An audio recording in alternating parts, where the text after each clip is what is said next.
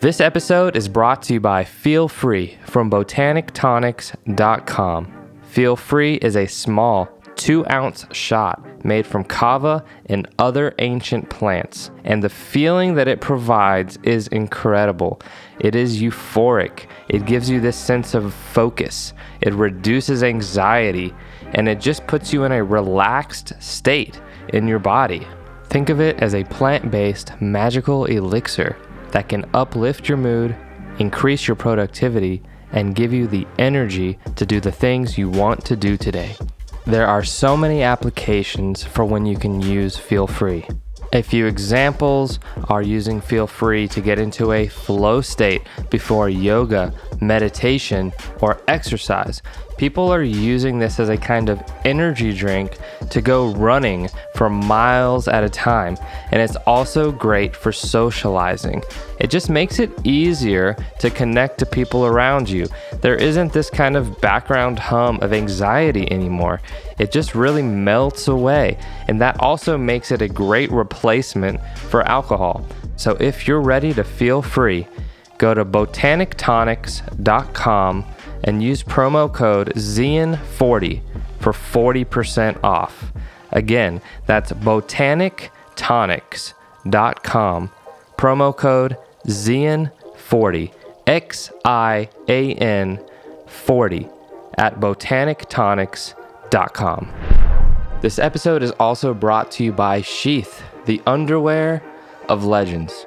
What makes Sheath different is the pouch on the inside. Now, this is a game changing invention that completely revolutionizes the male undergarment. These are the most comfortable underwear I have ever worn by far.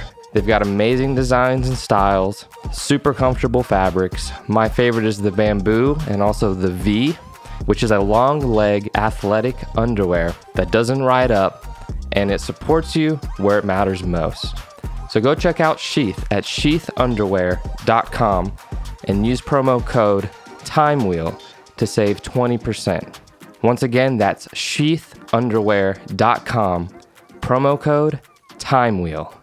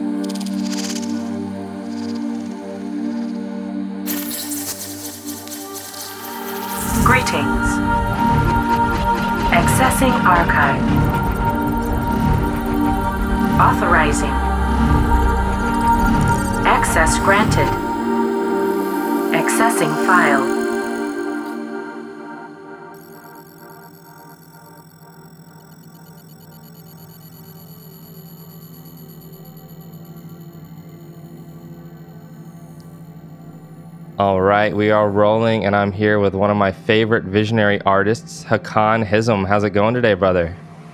Good man, thank you. It's been it's been good and it's good to connect with you finally. Yeah, we've been talking through Instagram um, for a few months now, wanting to do this. Um, I've been a longtime fan of your work, man. I found it really kind of uh, synchronistically. Um, my friend Savage, who I've done several podcasts with, he in his first album Solstice, he um, samples this really beautiful woman speaking about spirituality and frequency and dimensions and stuff. And um, one night I Googled because my other friend Steve McDonald, who is another podcast um, guest of, of mine, had mentioned to me the cosmic egg, and I said, "Wow, I want to learn about that." You know, I'm just interested in what is this cosmic egg. So I googled cosmic egg um, while on YouTube, cosmic egg, and a video popped up, and I clicked on the video, and it was your video, and it had you building pretty much this tapestry that I have here in my studio um, to the exact audio that Savage had sampled throughout his whole album. Um, y- you had put the audio to your video of creating this piece. Do you remember what that who that woman was that was speaking? Oh, okay, I remember. Yeah, um, that was. Um, I think it's called the Template Project. Um, yes. Uh, so yeah, it was. I can't remember, but they they have this series of ceremonies that they did, and Right. I think it's called the the Template. Uh, and I had found them like many years ago, and I was like really, really intrigued. They really inspired me in a Yeah. way. Um, so yeah, I wanted I wanted to use that in there as well. So I, yeah, it was the it was temp, the template, um, Yeah. and I think they go by some other names as well. And I, I think um, you know Mark Lee. Uh, he's an No. awesome like uh, visionary artist. It's like kind of like this Leonardo type. Uh, Oh, nice. I, I love his art, and uh, he he did the original animations for them. I remember because Oh, I yeah. got in Somnio 8, yes, I do know him. asked Yeah, 8, yeah. So he he was like he first collaborated with them, uh, Mm-hmm. from what I remember. Yeah, man, that was just a wild synchronicity to me that, you know, I had just done a podcast with Savage, big fan of his music, love his music. Didn't exactly know where those audio snippets were from of that lady, you know, speaking such high knowledge, spiritual speak. I don't even know how to describe it honestly, but it's like, you know, we are Yeah, space time coordinates and blah blah blah. I mean, you guys go listen to the Savage album and and you'll hear it. But then you know, I'm looking for Cosmic Egg, and boom, I bump into you, and you know, you're making Cosmic Eggs. Um, and pretty much from that that moment, I was like, I have to get some artwork by this guy. So um, I had already been following you actually, but that was just a way that just sealed it in my mind like wow that this is incredible work um, and i would love to share the story about how you began getting interested in the type of art that you make. You know, in my mind, it's very psychedelic, spiritual, almost like DMT inspired. Um, is that true? Would you say it's inspired by those kind of realms of consciousness that psychedelics can induce? yeah, yeah, very much so. Um, yeah, I mean, I've been doing art since I was like just painting and drawing since I was like a child. Because my my mother's an artist as well, and I would sit down next to her and do painting and stuff. So, uh, and I was like inspired a lot by uh, uh, iconography, like spiritual uh, iconography art, and, and just stuff like that. There was a period in our lives um, when I was living in Australia where we went through this Jehovah's Witness phase, and I remember I was really inspired by the the art that they had in those like magazines and the, the books and all that sort of stuff, and it was like quite powerful, like these different uh, images. But uh, I was also like really deeply um, like influenced and really interested with all sorts of different, um, uh, I guess, esoteric and traditional belief systems and and alchemy and occult systems and stuff like that. So that was kind of that ran through everything when I was a, a child or, or in my early teens and but then um, I, yeah, DMT uh, hit me full Yeah. force. So that, everything changed then. It was, I was kind of, um, I was making like uh, surreal art or um, just more more uh, classical oriented artwork and stuff back then. And then it was around, the, I guess, the very same time in this uh, period of three years or something where I discovered uh, the art of, of Alex Grey and Luke Brown. And then, Right. because I had had like several acid experiences before that and, and stuff like that, but it was when uh, I came across DMT that that completely changed everything for me. Right. It, like um, when I had that first experience, I thought, like, this is this is this is the, the real stuff. This is like the actual. This is gnosis. This is the real experience, and people need to see this. And because I was so visually oriented, I wanted to wanted people to um, have a variation or version of that experience without actually taking uh, the drug or, or going through that experience because I, I knew that most people wouldn't wouldn't go there.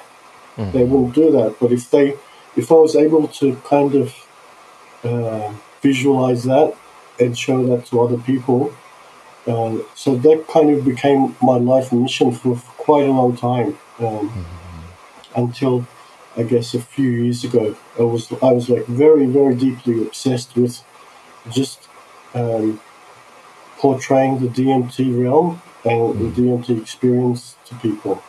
So I'm quite was very much influenced by uh, DMT, especially.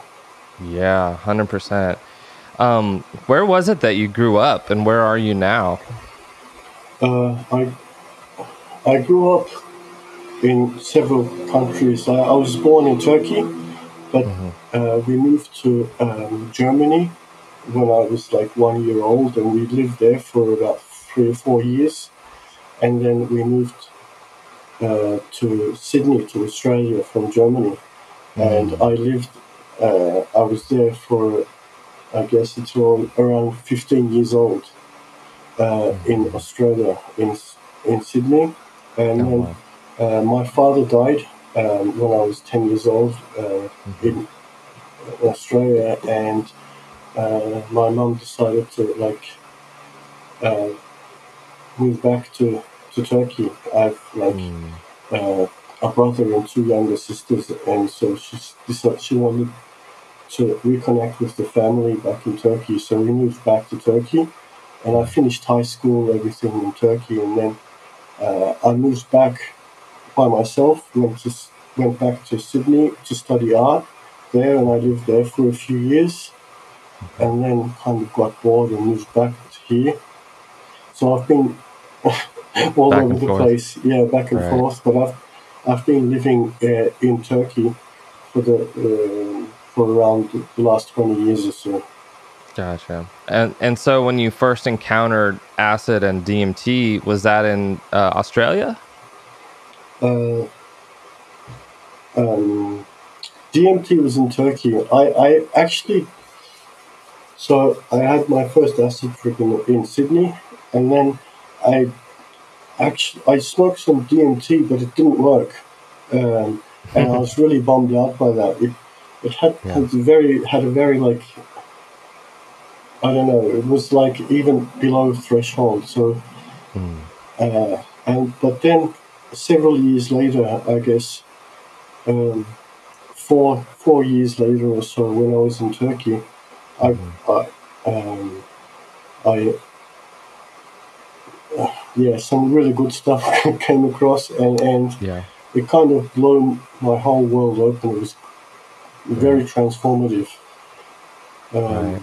So it was most of like because since then I had I've had like a lot of psychedelic experiences because I was very much um, into that whole psychonaut um, state of mind where I would Yeah. I'd love because I'm I'm not a very social person, so I'd experiment and and just write down notes and all that. Because I, also have tons of stuff up on Erowid.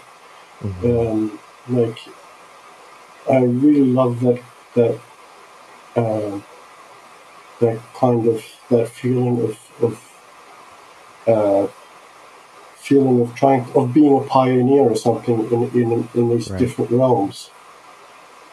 Thousand Uh, percent. So, So so DMT is you know very powerful. I've done it, you know, I don't know. I'm gonna say at least twenty times, if not more than that. But some part of me is very kind of uh there's like a level of uh I, I want to say respect, but it's also fear because there is a there's it's very intense. It's it's extremely intense. And in fact, sometimes when I land there, the message that I get from whatever it is that talks to you there is like, don't come back here or don't come back for a while at least. yeah, Like, you know, I remember one day I was doing a, a DMT ceremony and just smoking it out of a bong with a little bit of cannabis. And I went, had a great time. It was beautiful, it was amazing. I was like, let's go back. I went back, it was still great. And then I was like, let's go back again. And when I went back the third time, it was like, yo, stop coming back.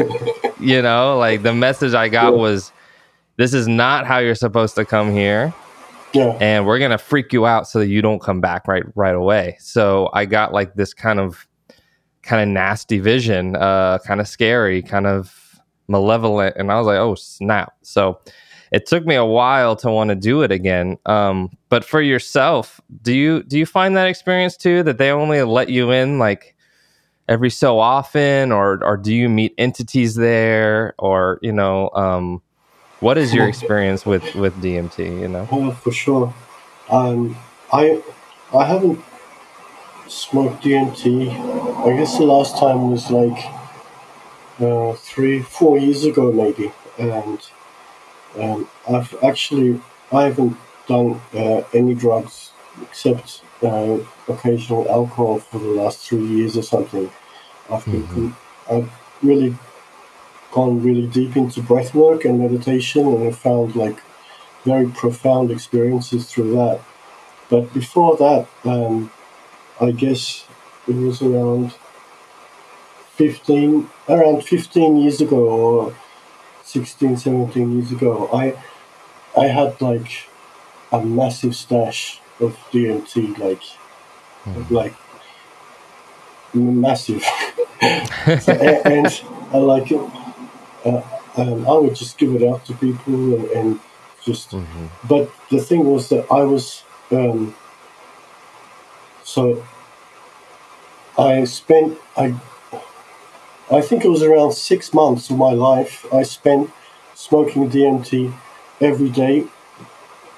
Like when when I got up in the morning, I would start smoking and I would take like one hour uh, reset, uh, just uh, to let it reset. So every hour or two, I would I would uh, smoke, and I would have many many like breakthrough experiences in a day, and like for the first few months, it was like it was beyond blissful. It was. It got to the point where I was really obsessed because I wanted to. I was kind of like wanted to map out the that realm. I wanted to, and I was kind of, I had tons of notes and I was mapping stuff out and I was uh, sketching and, and just writing and and I was like really really obsessed with it. Um, and there were times when I would have these um, quite scary, uh, difficult experiences and some very humbling and, and hardcore experiences. But I would, I'd still get back in there. I'd jump back in, and I would do it again. And um, there were times when things got difficult. Um, I found that I could hack that with MDMA. So what I would do was like take a bit of MDMA and then on top of that, I would I would do that, and that kind of reset the. Um, I don't. It would make it would make it longer uh, until I started getting uh, warnings from the DMT realm, and but uh, through all this, I kind of I found that I was like really, really detaching myself from the world. I was getting really detached from reality. Uh, I was like ignoring m- my my you know everyday life and physical body, and I was kind of starting to go nuts a little bit. And at, towards the end of that time, that's when I started to get these really, really um, difficult experiences, like really hardcore experiences. Um, and then one day it just shut off. Yeah. They, they, because they were warning me, don't come back here, don't come back here, and I would like I'd have ex- like quite frightening experiences. But then I was thinking, you know, that's also an experience that should be mapped out. So I was also like trying to integrate that and also kind of uh, record that as well. But then, then after that, they kind of they shut it off, and no matter how much DMT that I I, I did, no matter how much I smoked, I didn't have. There was like complete amnesia, or it didn't work at all. And then so I stopped, I guess for several years. Soon after that, I, I had some other uh, problems with uh, with addiction, um, with like uh, cannabis and synthetic cannabis substitutes and stuff like that. So uh, I I stopped for four years, completely went cold turkey on everything, Yeah. and after that, uh, I slowly started taking psychedelics again, and then DMT started working again, and I, I did have several really profound, very strong experiences, and Right. that's when I came back to it with much more um, um, respect and Right. humility, and uh, so I don't know if I'll ever have a DMT experience again, but I don't think I I need it. I need it anymore. I kind of sometimes I miss it, but I I experience um, almost exactly. I, I can have full DMT trips sometimes. Like I have them in my dreams, um, or I experience lucid dream, and then I can uh, just um, where I would decide to experience DMT, and I'll, I, that that whole thing would unfold, Right. or um, just in other states of consciousness. I I'm um, I don't know. I don't kind of miss it, and it's. I feel like it's so integrated into my my um, morphology now. Some things that, that it's it's there whenever I need it. Right. That's wild, man. Yeah, that brought up a couple of things for me, which is um, I have also done, I think, twice um, DMT with MDMA, and yeah, that definitely got rid of the fear for sure. Um, Yeah. It was it was very just like coasting right in. The experience is there. It's nice. It's blissful. There's no fear. We're not getting any kind of I don't know, anxiety. Um, and yeah, those are some of my actual most powerful DMT experiences. Now that I think about it, was was when it was with MDMA. Um, you know, I think of course I'm not recommending people go do that. I think you got to be in a really great say, set and setting, really know what you're doing. You know, know your dosages on the MDMA and the and the DMT um, to make sure that they're safe dosage levels and that you're going to be all right there. You know, probably want to sitter unless you're very experienced psychonaut. Um, but that's I, I definitely agree that that um, is an extremely powerful combination. Um, as well, I have had several psychedelic trips within my dreams as well. Like after your brain kind of downloads whatever the effects are, You know, I've had so many different um, psychedelic experiences through dreams, and I really like that. You know, for a number of reasons. One is it doesn't really um, compete with my normal life. You know, it's while I'm asleep, and it's not like I'm trading my waking sober reality for it. It's just kind of like a freebie. Um, and it's a freebie in the sense of I didn't have to go get the chemical either. I didn't have to use the chemical either. It's a dream. It's in my dream, you know? Um, and as well, um, yeah, I don't know. Like, I really wonder when that's happening if if the chemistry in our brain is changing in the same way that it changes when we use the actual molecule you know, not not dreaming, or if it's just like a memory playing back. You know, what would you what would you speculate? Do you think our brain is changing while we're asleep to to do whatever the you know, like if we were to scan our brain while we were under the effect of DMT, or if we were to scan our brain while while we were under the effect of MDMA, it would show that different areas are lighting up. Yeah. Um, yeah. And certain areas are maybe off um, that are usually on are what do they call it? The uh, the reptilian mind or the the the filter. I forget what the word is, but there's like that this this filter that drops.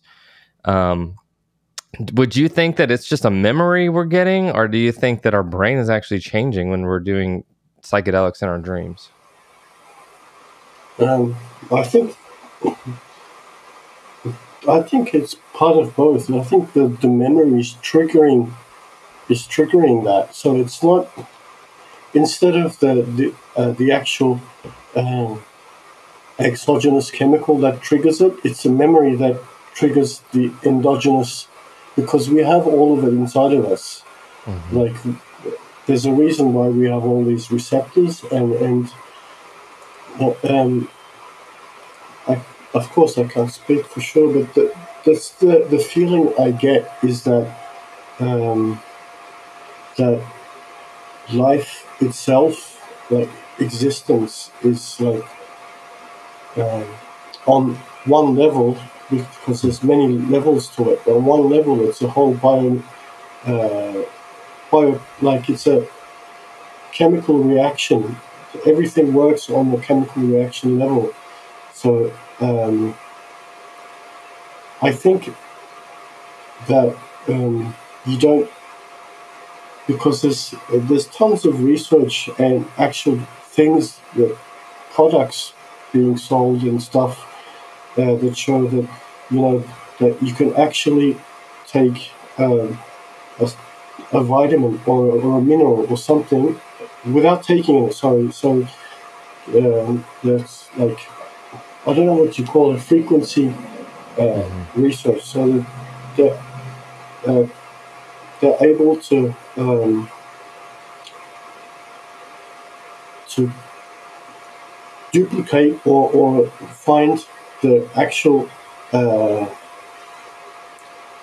the frequency sig- signatures of different chemicals and different reactions, and just through uh, that frequency modulation that you're able to uh, it does the same thing as by uh, just the, the frequency itself without consuming uh, the chemical or the product itself. So um, there's there's a lot of stuff on this actually and um, uh, sorry I can't really speak too much in, in uh, detail about it but um, yeah, that's awesome. But from my own my own uh, experience and and what I've just seen, uh, I think that everything works on a frequency level, on a mm-hmm. frequency level, and just a memory can actually trigger something that that would able to duplicate that effect. Right. Yeah. Um, you said you practice breath work and meditation as well, which I do as well. Um, and I had recently done a breathwork ceremony. I mean, I've been doing breathwork for a decade now. Uh, I'm a yoga instructor. I practice yoga. I practice breathwork. I've known about pranayama for years and years, and I've been practicing it. But I had actually never done a breathwork ceremony where you go into a container where you know there's 50 people and they're all just doing as much breathing as possible. Just really deep, really not even forced. It's it's like this relaxed face, relaxed chest. It's just like Yeah. and once you do that for two, three minutes, like it starts to get trippy. Like I literally started laughing hysterically. The laughing turned into crying. The crying turned back into laughing. I could hear other people throughout the room just wailing. Some people were laughing. Some people were screaming. It was wild, you know. Um, I didn't know it could get so intense. Um, but what I will say is, I had the distinct feeling of DMT um, five and 10 minutes into this type of breathing. I was like, where do I know this feeling from? Where do I know this feeling from? I was like, this is DMT. Um, I don't know for sure, um, but I've heard rumors that the lungs produces DMT.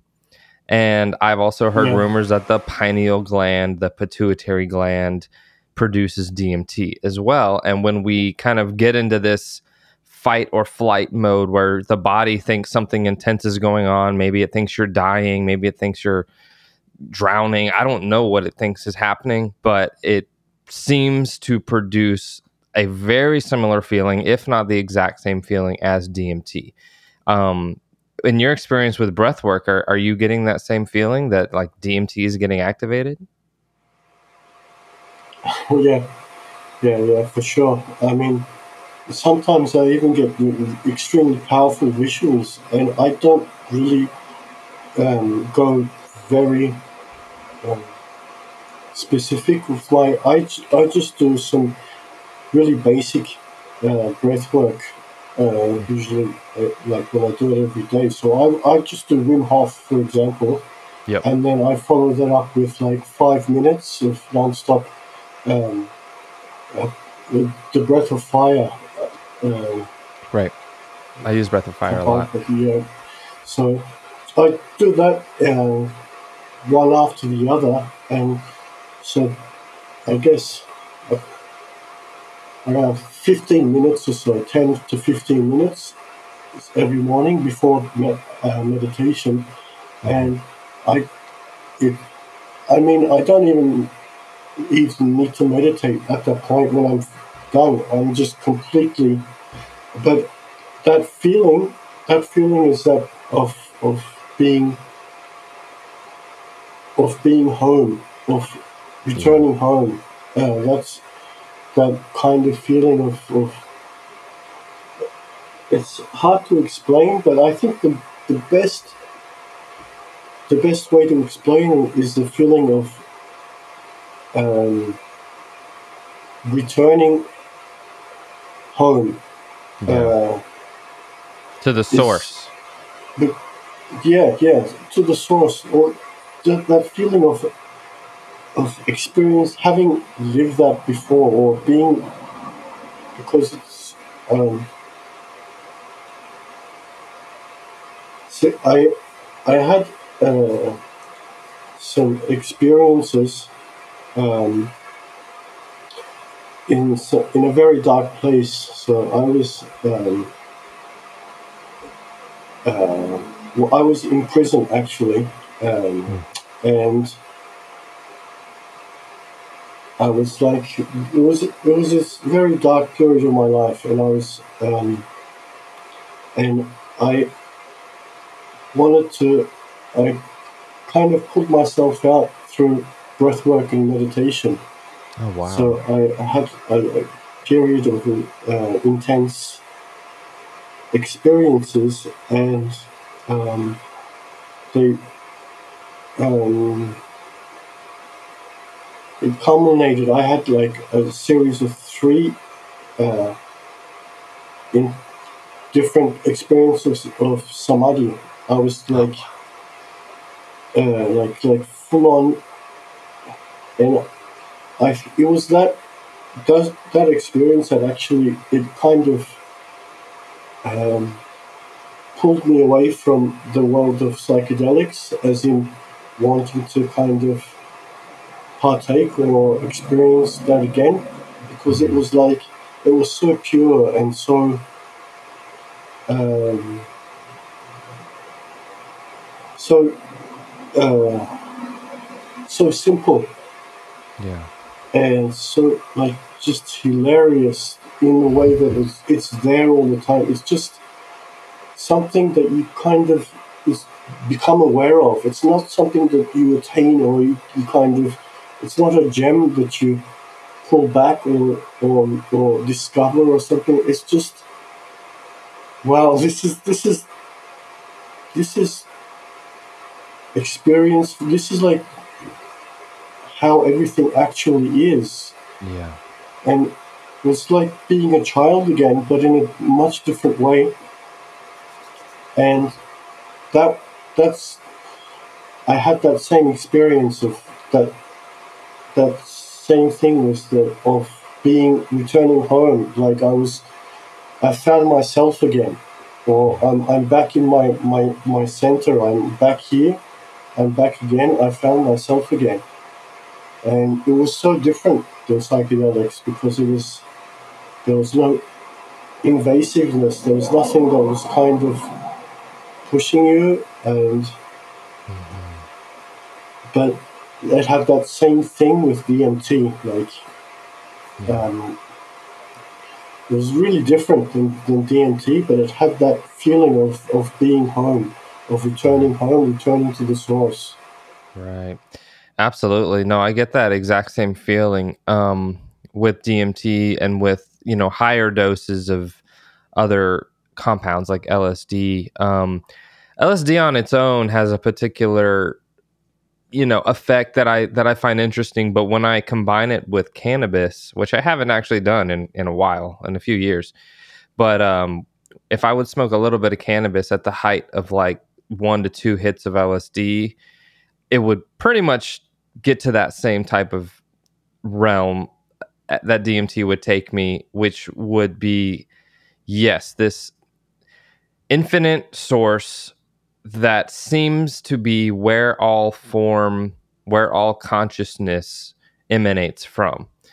Um, it's like this, and, and and what's so weird is it's somewhere you you feel is familiar, even though like it was my Yeah, first yeah. time. Yeah, it was like it was my first time doing you know LSD and cannabis together. I'd never done it once in my whole life. When I did DMT, I'd never done it once in my whole life. And yet where I landed, I knew. It was like I know this place. Like, whoa, Yeah, this feels so familiar, like a place I have been before.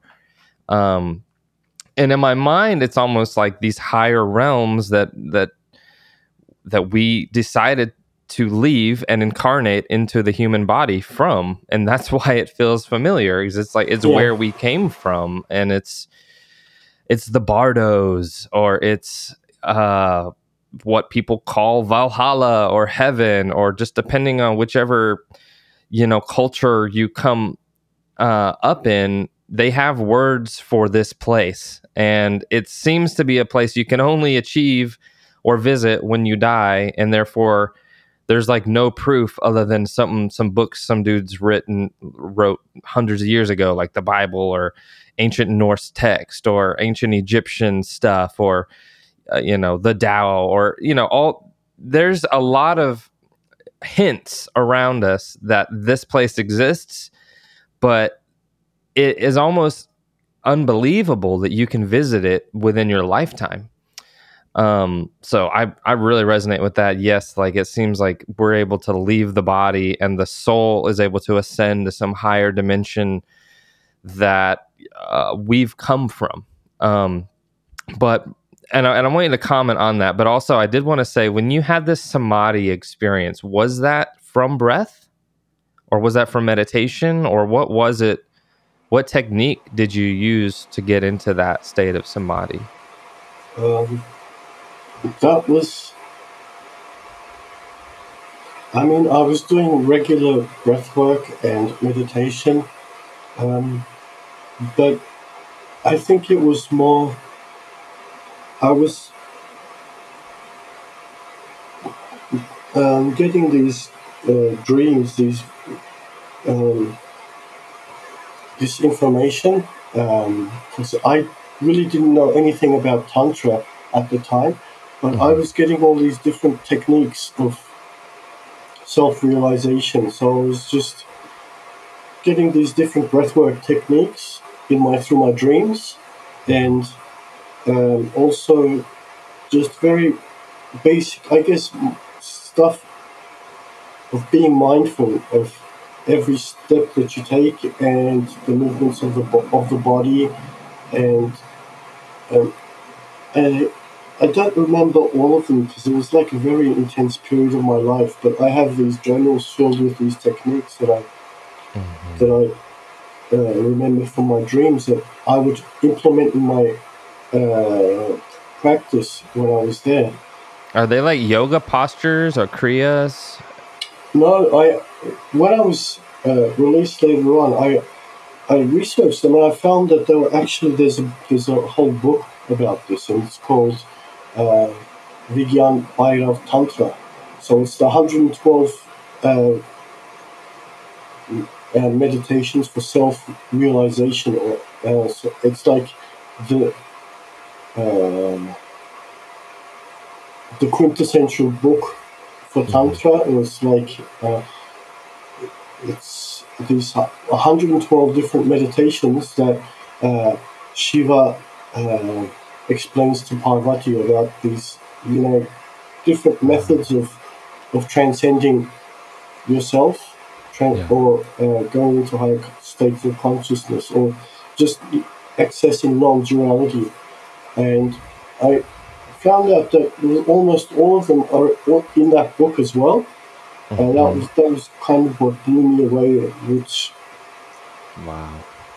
pushed me into a more, I guess, because tantra means techniques. That's all it is, and I've been Right. constantly, you know, um, just practicing techniques and simplifying everything in my life, or simplifying um, spiritual spirituality and and all because it was very for me it was very messy um, back in the day because I had access to all these different traditions and some would um, vibe with some of them, some would conflict, and Yeah. and then I was able to marry all of that uh, through through tantra, and um, so I guess what made me experience what triggered the samadhi was profound gr- grief. Like I, um, I was very, I was in a very dark place and about to lose my family and everything, and I, I went through this experience of complete, like utter surrender, like real Yeah. surrender, and I, and I realized that I found, I discovered that um, joy is uh, suffering. So suffering uh, is like this um, a kind of coat or something that that completely surrounds joy. And if you're able to push through through uh, through that grief and through suff- suffering, it um, joy is is the actual fruit of that. And I it's very hard to explain, but I, I experienced like really profound non-duality just through the realization that, that joy and suffering are the same thing, and that because I was uh, actually I was obviously I didn't have my freedom when I was at that place, and so I was I realized that that uh, freedom and and slavery are actually the like uh, opposite spectrums of the exact same thing, Um, and and uh, that thing was something that could be transcended. It could be something that that you, that you could move above or move through that. And when when I started to realize that, I st- I got some very powerful like. Um, uh, through my spinal cord, like through the spine, I was I was having like really really powerful sensations, and then my heart I felt like it was going to burst, and then it was like full of love, and then it would burn, and then I was just going through this like really, um, I guess, kind of Kundalini type experiences for a few hours, and then it just it was like this breeze, this beautiful breeze that just over me, and it was like this is beautiful. This is heaven. This is nirvana. This is heaven. Like, Right. and I was like, I remember trying to mask my my bliss because I'm I'm in a place where people are un, unhappy. Everyone's like, um, obviously in, in depression and all that. And I was I was in a state of complete bliss, and I was like, I don't know. It's the most beautiful thing that I ever experienced. Yeah. Um, Yeah, it's quite beyond words. I've definitely experienced Kundalini as well. Um, I had a very profound feeling similar to that uh, on the last day of Kundalini Yoga teacher training. So, when I mentioned earlier that I'm a teacher, I do teach uh, Kundalini Yoga, Kundalini Kriya. And on the last day, um, there was this sharing circle where it was like, okay, you know, we're done giving you guys your teachings. You're going to be certified after this. But let's, you know, all go around in a circle and say like the favorite part of the training and just kind of, you know, say our goodbyes, that type of thing. And, you know, there was a big circle. I'm going to say 50, 60 of us. And we're listening. Each person's giving their two minute spiel about what their favorite part of the course was.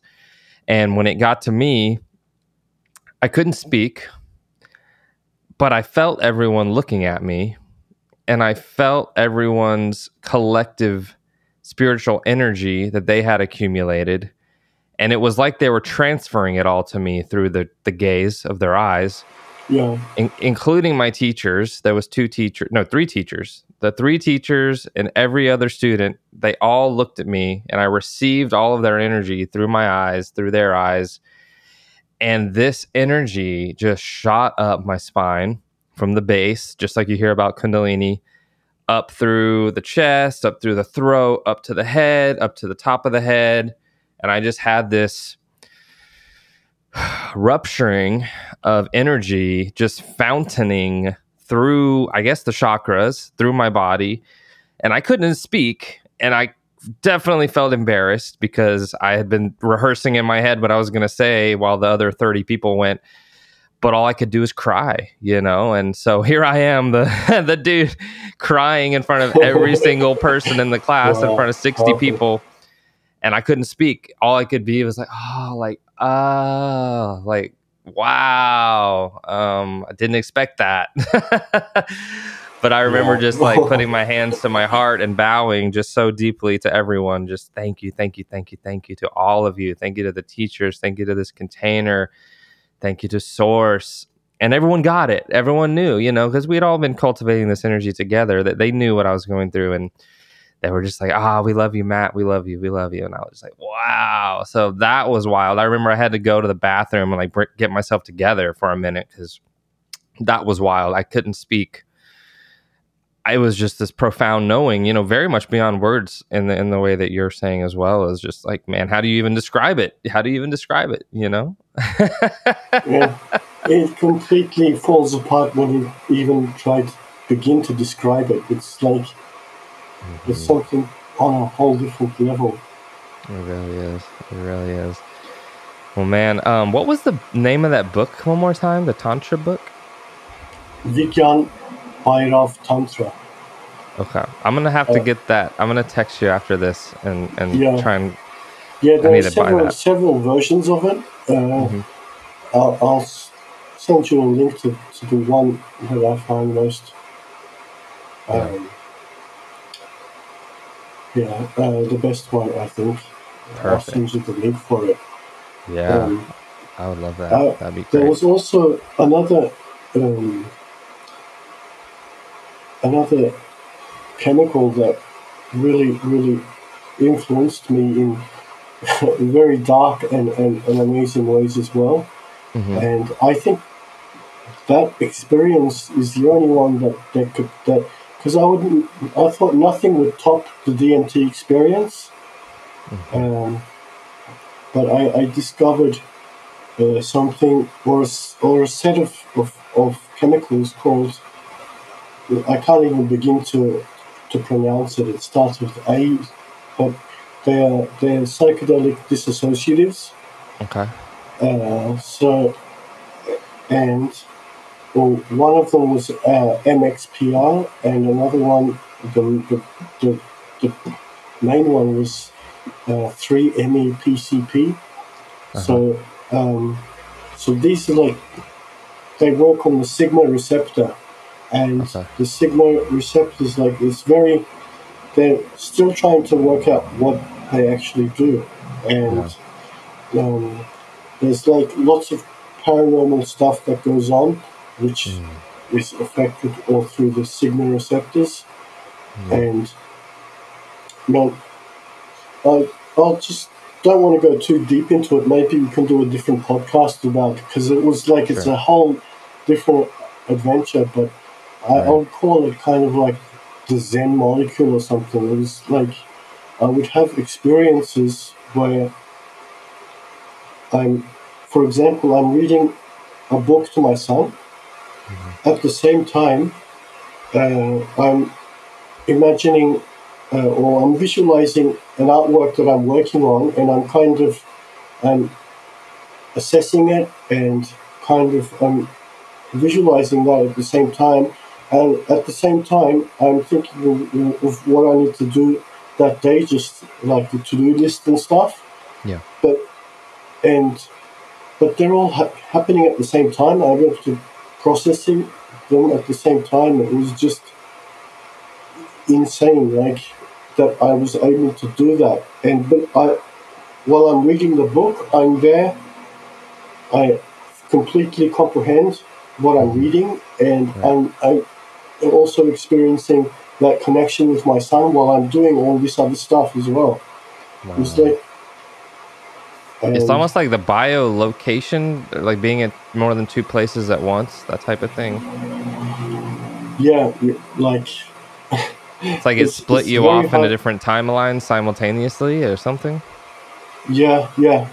Um, it was, and you have this feel. It has a very messianic feeling to it. Uh, I guess a lot of psychedelics do ha- have that, but this is like a whole different level, and you kind of feel like you're actually experiencing godhood in a on a, in a very profound way, and it's like um, because it's in the same realm of ketamine as well, so Yeah. it, you don't have that kind of fear. There's no fear or anything, but it's it was very very powerful. So powerful that I contacted um, Dennis McKenna and I wrote to him about it, and he replied replied to me, and we had some so um, back and forth because Yeah. he found it really intriguing, like the, the effects that it had, and um, he said he was going to like go into it and, and study it and stuff.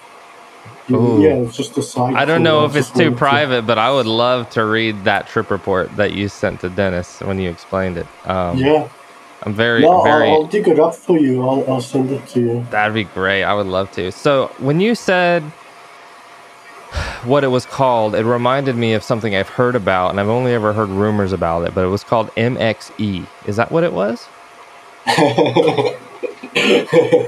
So yeah, I'm laughing because that's what put me onto this whole thing.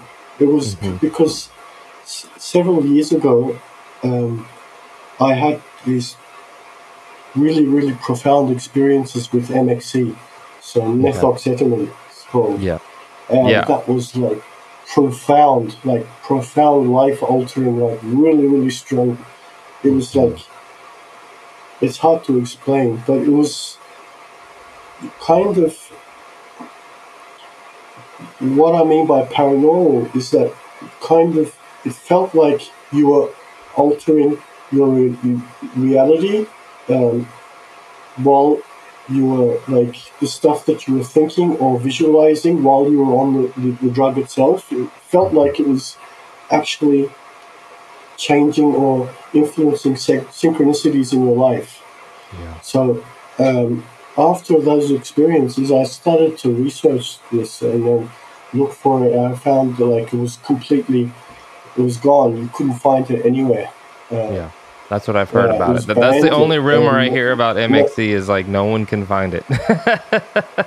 Yeah, yeah, and um, and so that's what led me to MXPR. So there's this whole Grail, um, Grail Quest kind of thing where all these um, research chemists they're trying to uh, duplicate MXE in different ways. So that led me to MXPR, which was like like very very powerful, and it's very similar to MXE, but it had a different, more sacred feeling to it. Um, more, um, I would say, feminine in a way. mm, that's Um, beautiful. So that then that led me to um, a whole different spectrum of, of disassociatives, and especially the that three MEPCP was like was that on a different level, and then it led me to HXE. So it's uh, MXE, it's HXE, and like that's a whole different rabbit hole, and I Yeah. I just want to kind of um, just put a disclaimer out there that this is like really, really, um, it's not like psychedelics. You need to really know what you're doing, and even when you know what you're doing, you can you can really um, lose yourself in it. it Mm, um, I've, I found that those the psychedelic disassociatives can open you up to portals where you can. I've had experiences where I felt I was kind of possessed in a way, or I was kind of being controlled by these entities. So there's definite entity contact with these substances, but it's not in the same way as with DMT. Um, And I, you need, I think you need extreme caution with these. They, they're not like psychedelics, and they have this addictive uh, capacity to them as well. sure. Yeah, I can imagine. I mean, it sounds like you're getting some type of omnipresent vibe. And that's why you said it's almost like godhood, you know? And Yeah, yeah, yeah. I can imagine godhood would be addicting. I mean, who wouldn't want to be a god, right? But Yeah, yeah, dude, that's wild. sure. I'm definitely gonna look into that, and I appreciate you sharing that. That's that's really interesting, and it brings to mind like, wow, like it's so crazy what experiences we can have as humans. Um, people just would not believe what humans can experience. Like, it's crazy. But um, while we have a few more minutes, brother, I, I wanted to ask you about some specific things about your art. Um, this piece that I have hanging here, what, what's the title of this piece one more time? um, that one is Vitruvian Spirit, That's right. uh, seeding the new Renaissance. Right. Um there, there's so much going on, you know, I'm seeing chalices, I'm seeing cosmic eggs, I'm seeing DNA, uh musical structures like the phi ratio. I'm curious, you know, what inspired this particular piece? I feel like it's one of your most popular pieces. It's the piece that you have as your Instagram um bio picture you know, I, I watched how you made it because you have a video online of you making it on YouTube. I recommend everyone Yeah. listening go check that out. Absolutely incredible um, process.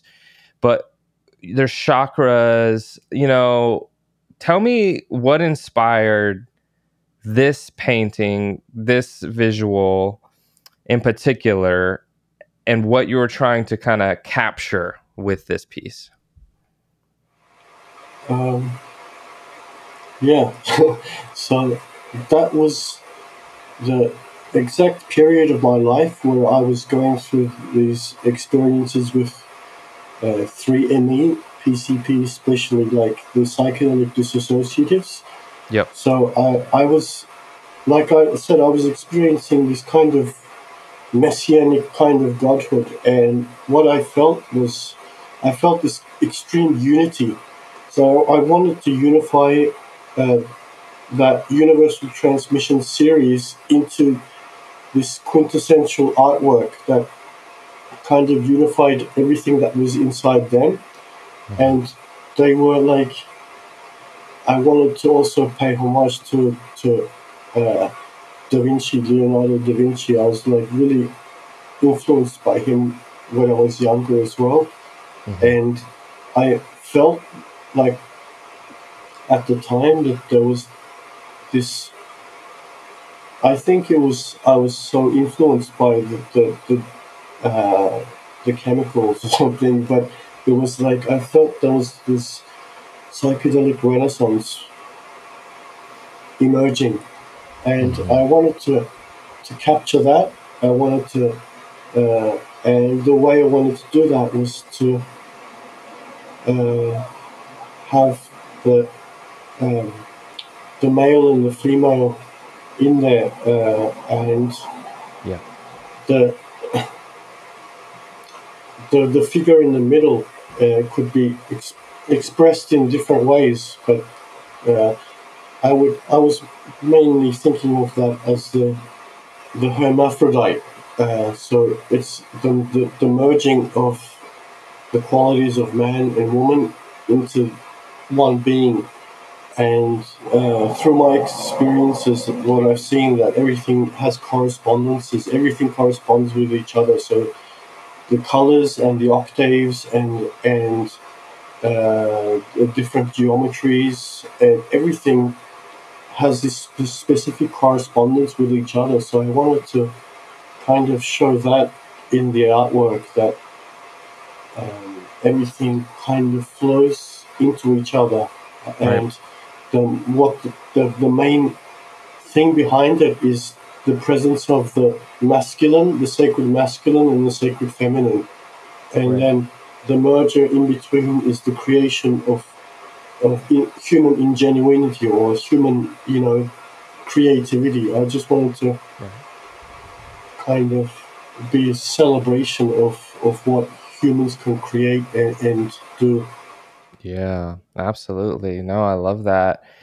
Um, so you have also created this series called Universal Transmissions. Um, and a lot of them have like descriptions as to what you're seeing, but they're in another language. Yeah. Right? What is that language? Yeah, that's um uh, it's just text that I kind of made up uh, over the past nine or ten years. That I, I made up this alphabet myself, oh. um, and that was through um, experiences I had uh, during my childhood. I would have these dreams, mm-hmm. and I'd see these just these unintelligible text, or just wow. these these different writings and I would write them down. I had, I've got like a few journals full of text that I would just write down. It was just, I don't know, or kind of automatic writing or asemic writing. I would just do that. Mm-hmm. And I did that for years and then I kind of stopped. And then when I first did DMT, it reminded me of that. I thought, because I saw mm-hmm. that text in the DMT realms. And then as I went back in, I went back in. It's all it's there all the time. This really, this, this text that has profound meaning, but you can't read it, mm-hmm. and it it just you kind of get what it means, you, but it's not done through this process of of mental of, of actually reading it and then decoding that mentally. It's just something that's more gnosis based, I guess. Yeah. yeah. So I'm sure you've seen Allyson Grey's like I think it's called Secret Language or Secret Writing. yeah, Do you think she's tapping into the same thing or seeing the same thing when she's doing her LSD or DMT experiences? for sure, for sure. I was like really surprised, um, and also like I thought, okay, I'm, I'm, I'm not, not crazy, but I'm like, I'm not alone in this. When I saw her, because uh, uh, I saw her stuff a lot later. Mm-hmm. I was because I was doing this for years, and then when I saw it, I thought, wait, I know this, and then, and I, I was like really, really blown away uh, by the stuff that she does. Still am, and I think they're the same realms uh, for sure, uh, because they're. I- I've, um, I've seen other artists use uh, similar glyphs and symbols as well. I, I guess a lot of uh, people can be influenced by each other, but the ones that I've been, I talk about were like before. I forgot his name. He's Paul something. I, I don't know his last name, but um, he also has like really similar iconography and symbols and stuff as well. Wow. Yeah, yeah. When I see, you know, your works, um, the universal transmissions, it feels in a way almost like alien in that like if an alien being from another star system got their hands on it as a manuscript, they would be like, "Oh, they know what we know." You know what I Yeah. mean? It's it's wild. Um and I wonder too, do you have you had any experiences or do you find any correlation with aliens and DMT or the DMT realms? Because I certainly get this this feeling under the in, influence of DMT or other psychedelics that aliens might not be physical beings and, and maybe they are maybe some of them are but but i don't know. I get the feeling that a lot of what we call aliens are like these higher dimensional entities that people are coming into contact with through psychedelics. So for example when you hear about abduction stories abduction stories tend to have this through line of that it's happening at, in the early hours of the morning 2 a.m 3 a.m 4 a.m at night. They're they're waking up they're leaving their bed they're going out to their backyard and there's a ufo and they're getting sucked up into the ufo and then they're getting probed and they're they're in a ship and blah blah blah blah blah. So i think it's easy to come to the to the conclusion that like they're having a dmt experience. They're still in their bed physically but like their consciousness has popped out and has gone to this higher dimension this alien dimension.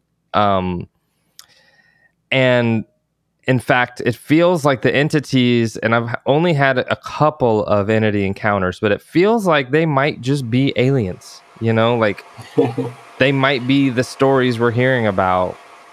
They might even be the gods that like the bible or like the old testament was written about and like the ancient egyptians they have these gods this pantheon of gods yeah, you know it feels like those gods and those aliens they they exist in the DMT realm and we get glimpses of them whether it's endogenous you know meaning produced within the self whether it's through the lungs through the brain through the pineal gland or exogenous i think is the word which is like you know we take the compound. Um, for example like moses and the burning bush there's a large speculation that the burning bush was an acacia bush that was a DMT bush, and he was inhaling the smoke of this bush, therefore having a DMT eh, vision when he encountered quote unquote God that he went on to write about. Um, so for you, do you find any correlation with like gods and aliens and the DMT realm?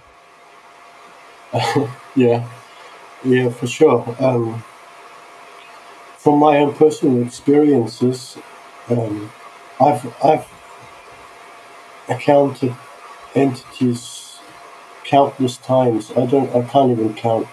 Um, I've had some very profound experiences with them, like and some deep conversations and interactions. Um, but especially that um, I got that feeling for sure almost every time of being um, I guess it feels like an, an abduction in a way uh, Yeah. because what it feels like for me what it always felt like was that I would wake up um, in in a crib in this multi-dimensional crib or something and I'm kind of like this cosmic infant and there is this kind of this creature standing over me and it has this mother and father energy as well but it's also it's kind of like this uh, cross between a mantis and, and, and a grey alien. So sometimes it can be completely grey, grey alien sometimes it's like this weird mantis kind of thing. And it's like performing these different things on you. So it's like either um, like what do you call it? So so it's putting an implant into me or Yeah. just performing these different like diagnostics or it would probe me in different ways and something like that Right. and I just had the feeling that I was because I was so uh, out of my league, not being able to, to navigate that dimension. I was easily being like kind of yeah. So it had that probe kind of feeling to it. Every like mo- a lot of the times in my DMT experiences, there are other times where I would kind of just interact with them in, on different levels and I still they were like visually they had that aspect of the grey aliens and uh, and as well as, as gods I had this contact with um, I I guess I would call Shiva. So this being that was um, both um, male and female at the same time. And at different times it would have a very powerful masculine presence sometimes different times it had this very powerful feminine presence and it was like a creator of it was constantly creating reality and destroying it at the same time Mhm. and I I I That's absolutely Shiva. yeah yeah yeah yeah yeah that's I my love Shiva. That's my most famous i guess it's the painting that that i did that kind of put me on on the, the spectrum where people started discovering my work was that um, serpentine hypothesis so it's a, like my rendition of that shiva experience of dmt and that that kind of went viral and then uh, so it was that actual was back in 2012 i think i did i did that one um, Yeah, I'm looking at it right uh, now.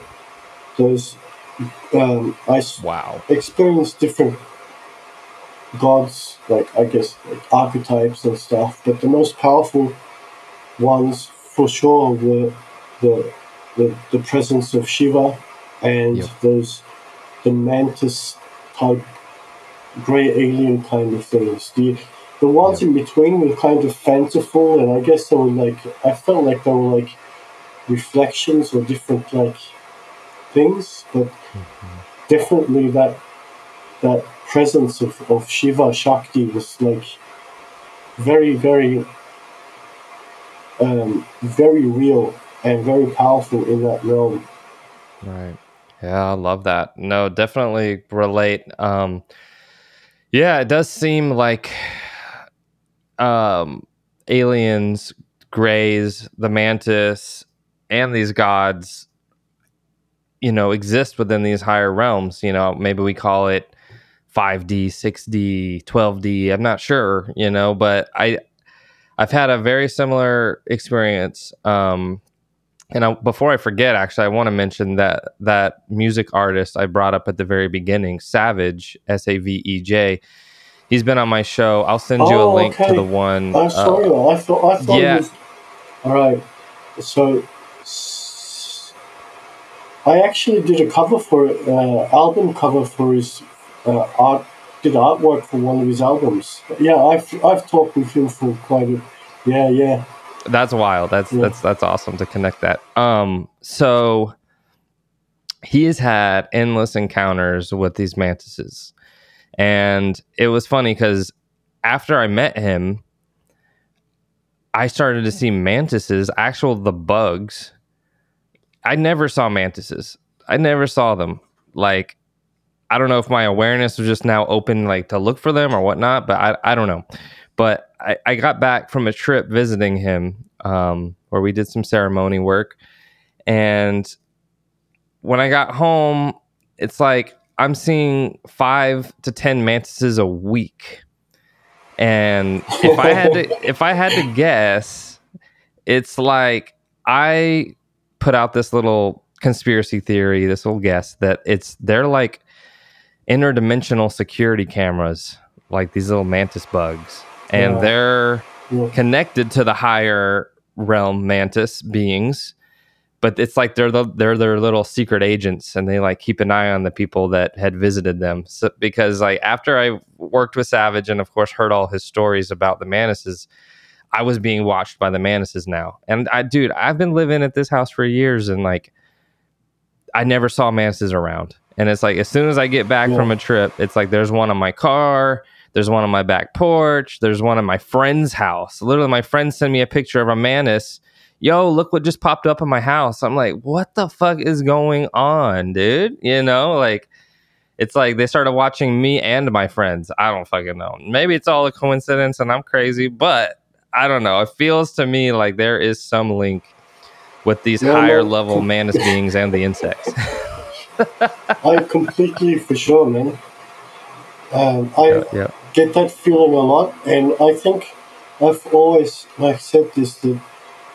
Um, so you know, uh, um, as above, so below. Insects or the insect world is an as above component to electronics, man-made electronics.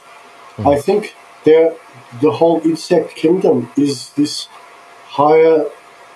It's an advanced form of electronics of this um, communication, electronic communication system that is actually connected to this higher realm of maybe DMT or, or where, wherever it is of this of this even higher realm, and I, that's it really feels like that when I tune into like the, the insects and the bugs and especially the mantises and the, the ants. Mm-hmm. They're like really really trippy, man. They, they kind of they give me that that feeling of they're actually these multi like high dimensional multi-dimensional circuits Yeah. that are like that are transceivers and responders from from these the, uh, higher realms. Yeah. I relate to that. I remember one time, one of my earliest journeys was a mushroom journey. I was probably 20, 19, 20. So this is more than a decade ago. Um, but I remember being completely enamored by insects under the effect of mushrooms. Like I could just watch them for hours. I was just like, what the fuck? These things are everywhere. Like, wow. Like it was like seeing an insect for the first time Yeah. and I was mind blown. I was like, these things look advanced as fuck. It's crazy. So I know what you're saying, even though you know our normal daily consciousness thinks of them as pests. Like, yeah, get, I don't want to see ants. Get them out of here, you know. But like in the right state of mind, you you're just bewildered by the fact that these things live everywhere all the time dude if someone put me out in the forest i couldn't survive for a fucking day I, no i probably could but that they live out there. You know Yeah. what I mean? Like it's it's Yeah. crazy how resourceful they are and what they're able to do. So that's absolutely mind blowing. Um, but I wanted to mention this too before I forget that I, I saw Shiva as one of the only, I probably had about five entity encounters. Um, and I've done DMT, like I said, like 40 times. It's interesting how uh, few entity counters I've gotten, but maybe I just haven't smoked enough because um, I usually do the two to three hits, but I definitely know you can take three and four and hits and have bigger experiences. But um, w- one of the experiences I had was I couldn't see. I didn't have exact verification that it was Shiva because the being was so large that like I closed my eyes and I could see this being, but I could only see it was seated in Indian style and it was so large that it was like a mountain and the head was in the clouds. Yeah. So I could only see like Wow. up to like its navel. Um so I could see its legs, its feet. It was seated cross Indian style like a yogi. Um I could only see up to like yeah, its navel or its like belly button because the rest of it was in the clouds because it was a fucking mountain. And I was like, I don't know for sure, but I'm getting the intuition that this is Shiva. You know? it was as if it was like a Himalaya. It was the Himalayan mountains, but it was a being. So I don't know. I freaking love Shiva. I just wanted to put that story out there. I think I've talked about it like one time um, on my podcast with Michael Garfield.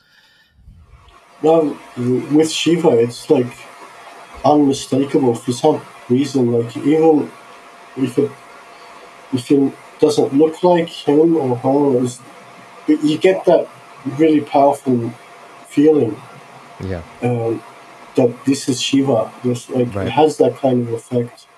Absolutely.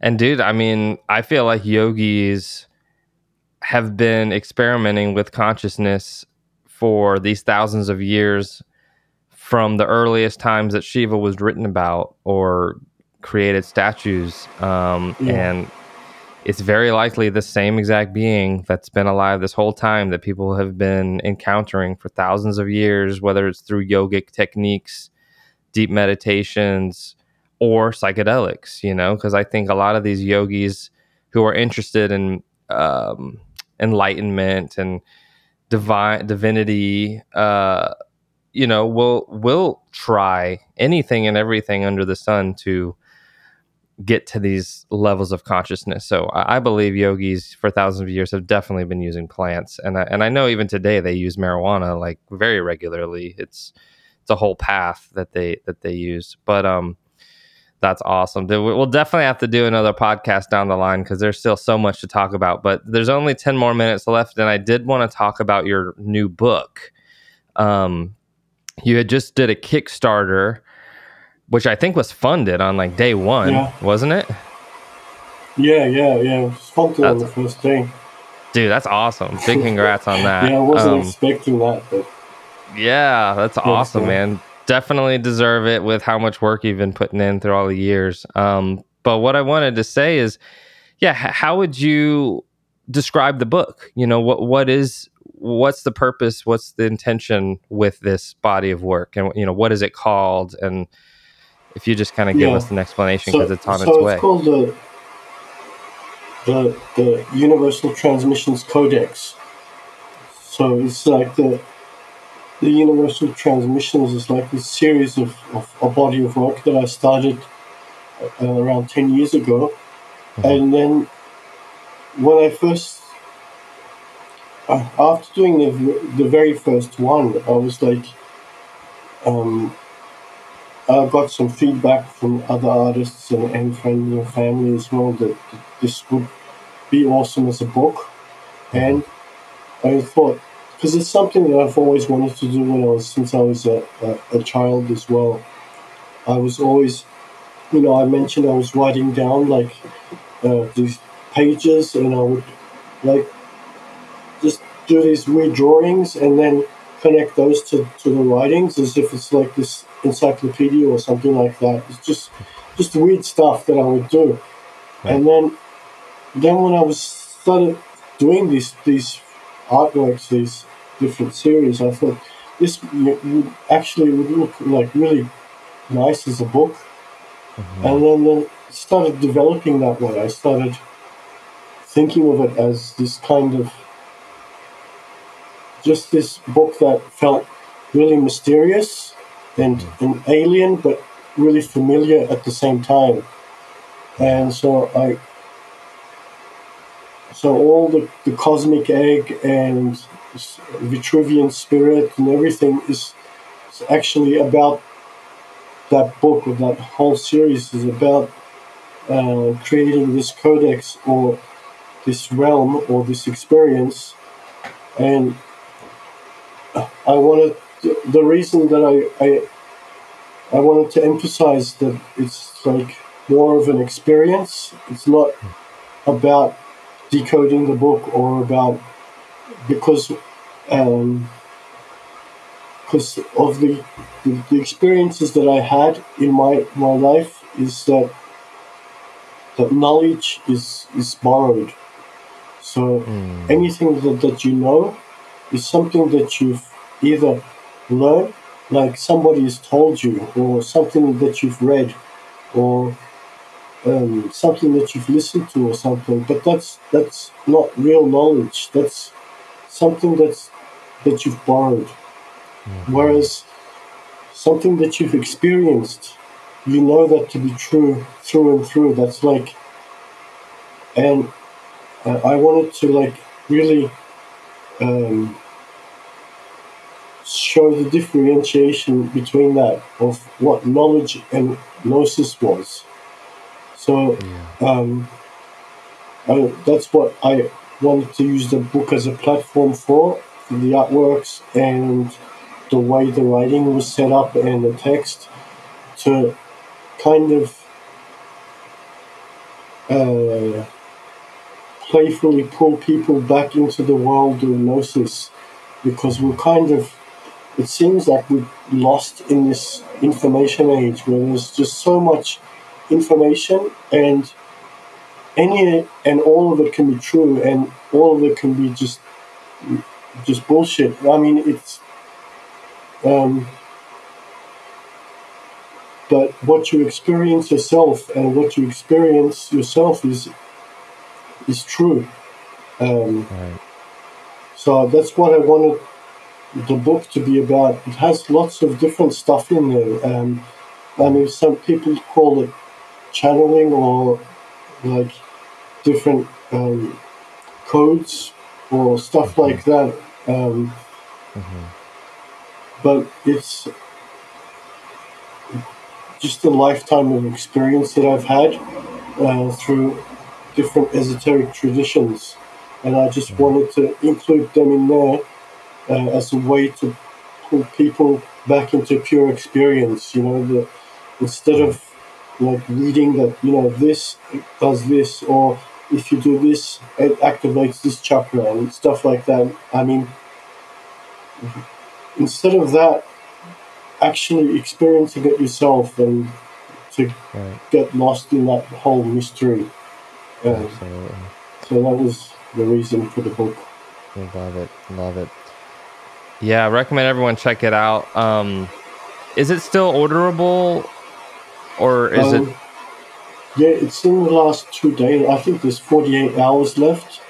Oh, okay. And once uh, the, the Kickstarter is finished and um, I send out all the, the orders, I think I'll have um, maybe 50 or so left in stock, like from that print. So I'll, I'll be able to sell the rest of them on my website nice. at universaltransmissions.net. Awesome. Universaltransmissions.net. Let's go. Yeah. Yeah. I think by the time this podcast comes out, those 48 hours will be up. So hopefully you guys will stay tuned to the website. Um, get your hands on one of those because I'm it's mind blowing. I mean, I've only seen the images, but I'm so excited. I ordered one and I'm excited to get it. So it, and I wanted to say too about why I believe it's such important work that you're doing by creating like a book like this is it it brings so much validation to other people and their experiences that again they're not crazy. Other people Yeah. are witnessing this stuff too. It really does seem to be, you know, a level of reality um, that you're mapping. And again, you know, like my first couple psychedelic experiences, I was I was just wondering, like, does anyone else know about this, or am I the only one? You know, because this was a little before it was as popular as it is now with you know all of the stuff on the internet and yeah, yeah, so when i find artists like yourself that really give that sense of validation that you know this is a real place other people can go to it. It's wild to me that it feels cohesive in that so many people are having similar experiences there because the like scientific explanation is it's a hallucination which like a hallucination means you're coming up with just funny ideas and it's just like thought waves bumping into thought waves and like it's coming up with random stuff. But no Yeah. So many visionary artists are tapping into the exact same experiences exact same entities exact same yeah, uh, Yeah. geometry. So it's not a hallucination. It's a real place. You can elevate your consciousness to get there you Yeah. know? So that's Exactly. that's that's i'm so glad you're doing that work brother. Well dude thank you so much for your time today. This has been absolutely. Absolutely brother. It's been an honor again to know you more. Um, again you're one of my favorite visionary artists so love to get to chat with you. And um, yes Yeah. everyone stay tuned to uh, universaltransmissions.net and your instagram hakan Hisim. We'll have that all linked down in the bio. And uh, thank you guys for listening. Thank you once again hakan for being here and we'll see you on the next episode. Thank you, brother. thank you brother